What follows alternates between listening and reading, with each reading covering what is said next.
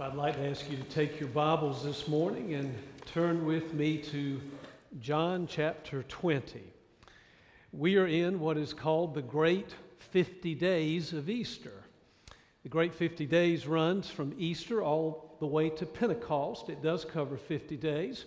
And it's during that time that we celebrate 40 days of Jesus' appearances to his disciples. And then the disciples wait another 10 days until that day of Pentecost when the Holy Spirit comes and the church is born. So, during these next great 50 days of Easter, we're going to explore some of those resurrection appearances that Jesus makes to his disciples in John chapter 20 and 21.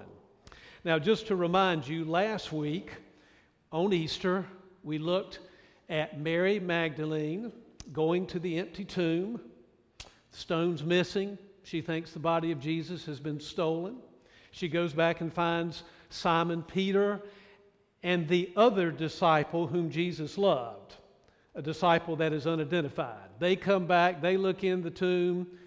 Peter doesn't connect the dots. He still doesn't get it that a missing body means a resurrected Jesus.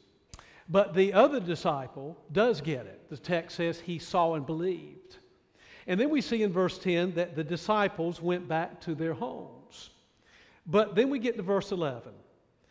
But Mary, now Mary hasn't left, but Mary stood outside the tomb crying. And as she wept, she bent over to look into the tomb and saw two angels in white, seated where Jesus' body had been, one at the head and the other at the foot. They asked her, Woman, why are you crying? They have taken my Lord away, she said, and I don't know where they have put him. Now, remember last week I told you it was very common for people to be grave robbers. People would steal bodies that had been buried in tombs such as this, and Mary thinks the body has been stolen. At this, she turned around and saw Jesus standing there. But she did not realize that it was Jesus.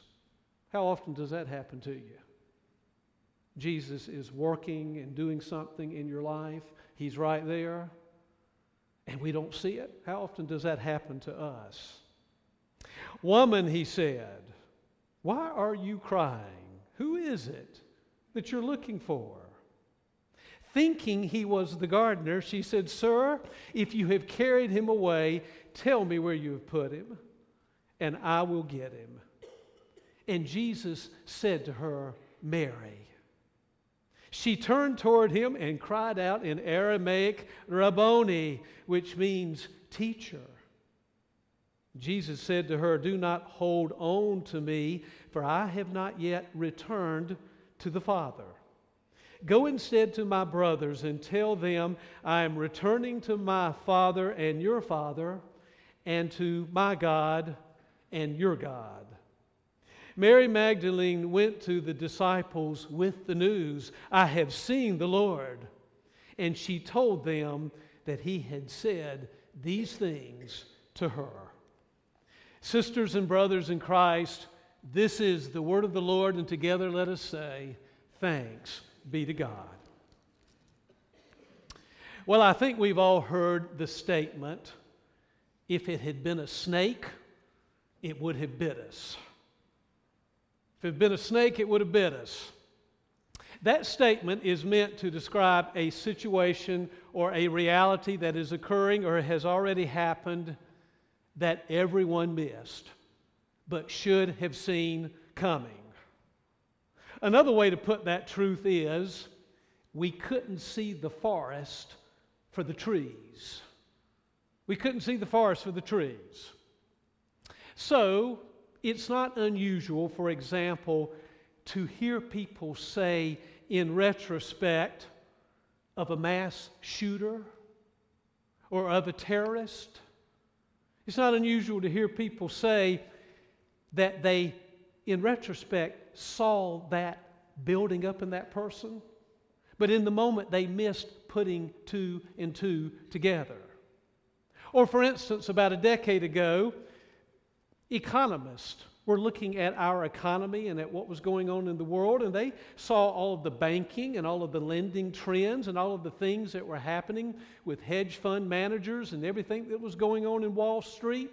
But they just couldn't put two and two together that led to what we now know is the Great Recession.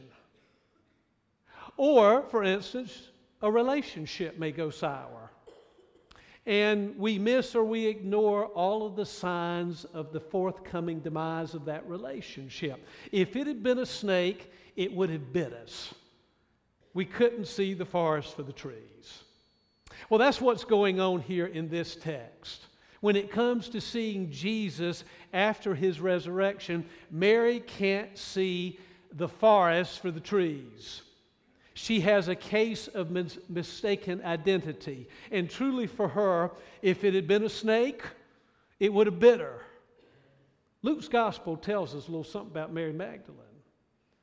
Jesus heals her of seven demons. That's what Luke chapter 8 tells us.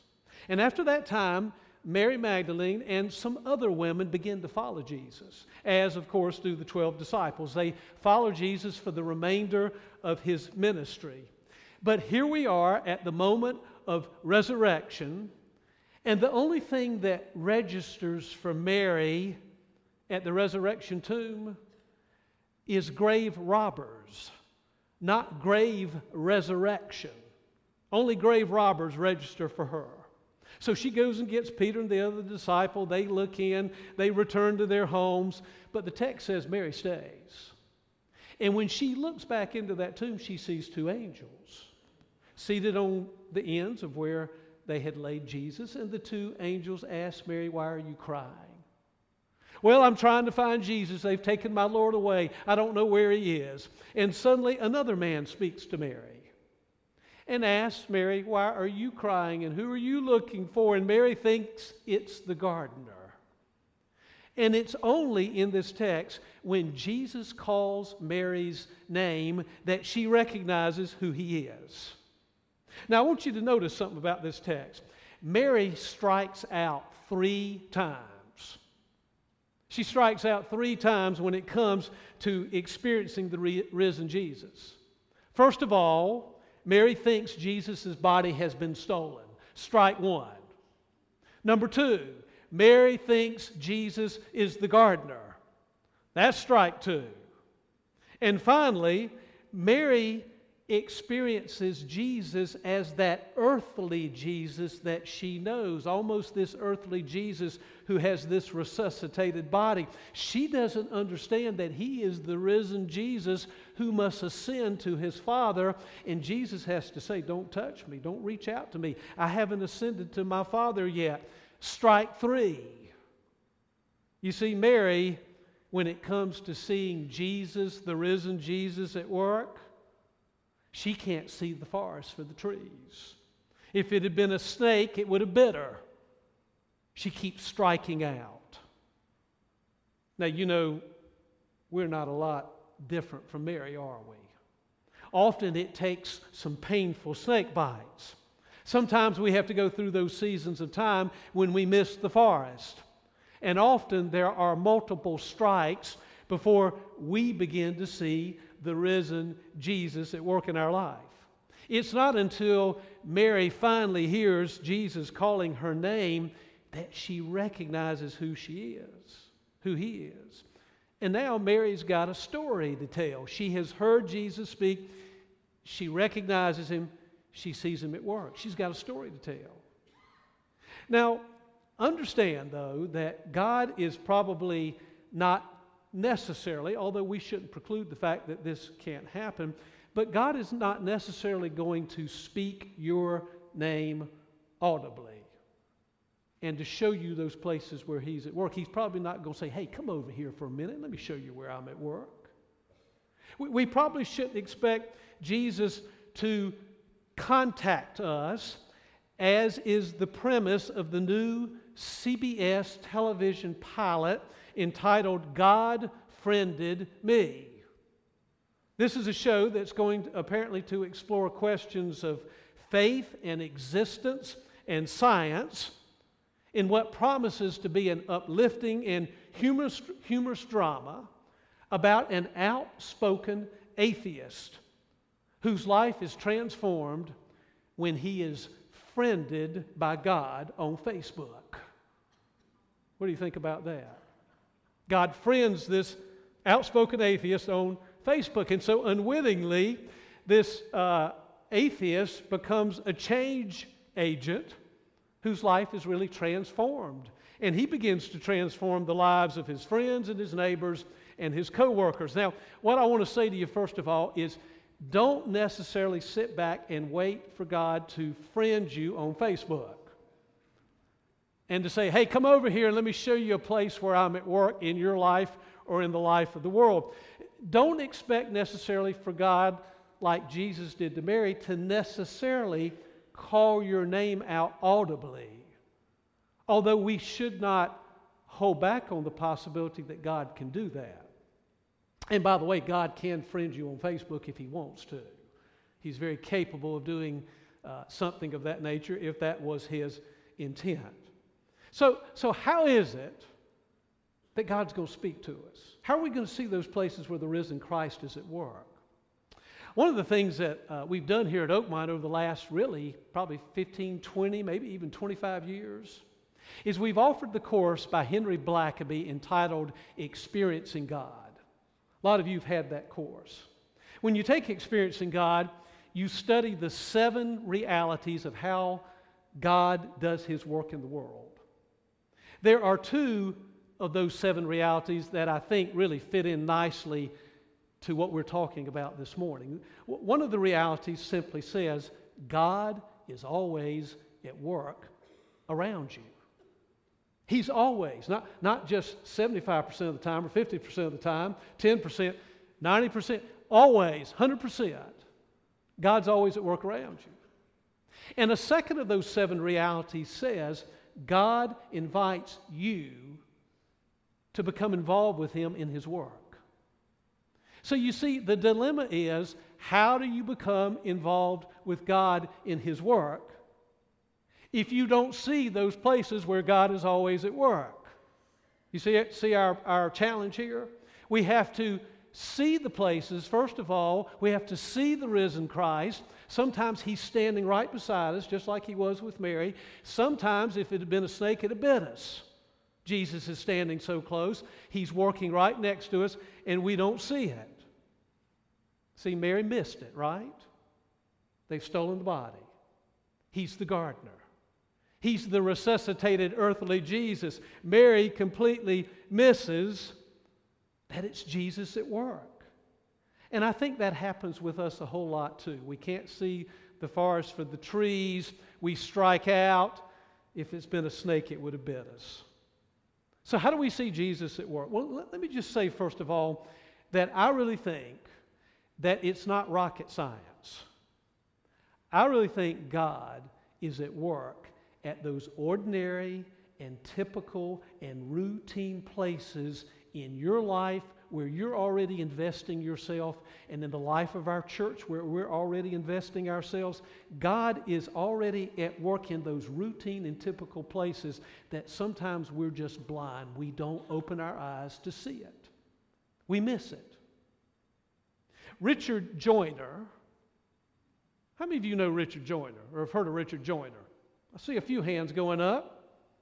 Richard Joyner is the pastor of the Conetoe Missionary Baptist Church over in Edgecombe County. Let me, let me just stop there. Have you ever heard of Conetoe? good. That's not too far from Penetips. I mean, Pine Tops. I've always thought it needed to be either Cone Toe and Pine Tops or Penetips and Canida. What do you think? One of the two. Richard's been pastor there for 14 years. And Richard is also the director of pastoral care at the Nash um, Health Care in Rocky Mount at the hospital there. Richard grew up a stone's throw from Oakmont Baptist Church over here on Highway 43. Richard was one of 17 children. You heard that right. One of 17 children born into a sharecropper's family. And uh, in fact, Richard spoke at the Cooperative Baptist Fellowship of North Carolina annual gathering back in March. And unfortunately, I, uh, Larry Hovis, the executive coordinator of CBF in North Carolina, knew I knew Richard and had worked with him in a variety of ways and had asked me last fall to invite him to come and speak at the opening gathering. And I was supposed to introduce Richard on that Friday, and because of my surgery and my recovery, I was unable to go. But I listened to the audio tape of Richard's uh, opening keynote address. He did a super job. And, and I knew a lot about the story. But when Richard became pastor at Conetoe 14 years ago, in the first year, now you think about this, in the first year that he was pastor there, he did 32 funerals. He buried 32 people in his church. I mean, you know, that, that that's almost three a month. That, that, that's a lot of death and dying. That's a lot of officiating funerals. And here's the other thing about those 32 people most of those 32 people at Conetoe Missionary Baptist Church who died were between the ages of 30 and 50. You know why they were dying? Because they had cardiovascular heart disease. They were dying of heart attacks, strokes, high blood pressure, diabetes. And they live in a food desert over there. They don't have access to healthy food. So, after the first year of burying 32 people, ages mostly ages 30 to 50, Richard knew he needed to do something. So, Richard took some action after his first year as pastor. You know, they always tell you the first year two, three, that you're a new pastor of a church, don't do anything to rock the boat. Build the trust of the people. Don't change things up. And Richard knew he had to take some drastic action. So Richard took some action that after his first year as pastor almost got him fired. This is true. The deacons wanted to fire him. You know what his fireable offense was? He banned fried chicken and barbecue from church dinners. See, with Baptists, you don't mess with their food at the church dinners, right? And, and, you may think I'm, I'm kidding you about that. Richard will tell you they wanted to fire him because he banned fried chicken and barbecue from church dinners. And Richard also realized that, that he had was living in this community and there were kids growing up in single parent families and they didn't have any focus, they didn't have any direction, they didn't have any mentorship. And Richard started a summer camp, meeting five days a week throughout the summer. And the first day that he opened up the camp, he had 100 kids, ages 4 to 16, 17, 18 years old, who showed up. And see, Richard grew up as a sharecropper on the farm, and when he left the farm, he, he vowed and declared he'd never farm again. And one day, after doing all these funerals and saying to God, God, what in the world am I going to do about my people dying? He said, he said he pulled off on the side of the road in his car. And of course, in eastern North Carolina, when you pull off on the side of the road in your car, what do you see? Farmland. And Richard was looking out on the farmland. He was saying, God, what in the world am I going to do? And God suddenly spoke to him not as much audibly, but in his mind. And he says, You're going to teach your people how to grow healthy foods. You're going to teach them how to exercise. You're going to teach them about healthy eating and lifestyles. You're going to put your kids to work. And Richard said, Uh uh-uh, uh no, I gave up farming years ago. I grew up in a sharecropper's family. I'm not going to do that again. But that's indeed what God's plan was. And now they farm land, they have bees they harvest, the, the honey. And they're teaching those kids to work on the farm and they're teaching them responsibility. And Richard Joyner will tell you today that he almost missed the risen Jesus. at work, right next to him, because he had decided he wasn't going back to the farm. Now, on July the 8th of this year, if you're in town and you're not on vacation, you need to be here because I've already asked Richard to come and preach for us. Richard and I have been talking for some time about doing some pulpit exchanges, and Richard's going to come on July the 8th and he's going to tell you this story. And that's the first night of our vacation Bible school, and he's going to come back that night and bring some of his kids from Conetoe uh, Family Life Center, and they're going to tell you what they do and how they've changed their community. Go ahead and write it on your calendar. Sunday, July the 8th. If you're not on vacation, you need to be here. Richard will tell you, I almost missed Jesus at work. You know, the same thing almost happened to Oakmont 11 years ago. Isn't it hard to believe that August the 1st of this year, that Oakmont will have owned these apartments over here for 11 years? Isn't that hard to believe? And of course, we turned down the opportunity in 2005.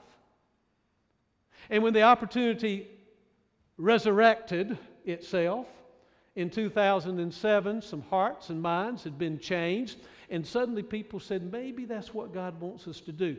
But we all vowed and declared in 2007 now, we're not buying those apartments to be in the apartment business.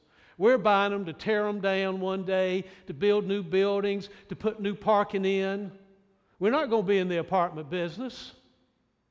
Every one of us, present company included. But God had other things in mind. The risen Jesus was at work already.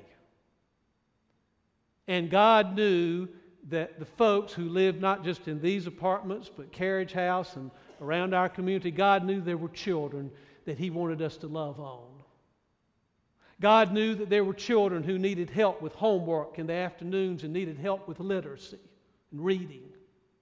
God knew that we needed to start a medical clinic, and He led us to buy this building, the branches, four tenths of a mile down the road, and we have a free medical clinic twice a month, and our youth ministry meets there. God knew that we needed to reach out to the homeless population in our community, and now we have a Tuesday evening meal in ministry that happens every week. God knew that we needed to pay attention to some of these single moms and grandmothers and love them and help to nurture them spiritually and financially and, and educationally and vocationally. God knew that we needed to teach English as a second language to some of our Hispanic and Latino neighbors. God knew that there were people in our church and in our community all around Greenville who struggled with all sorts and different types of addictions. And he knew we needed to start Celebrate Recovery that meets on Sundays and Monday. God knew, but we didn't. If it had been a snake, it had bit us. Couldn't see the forest for the trees.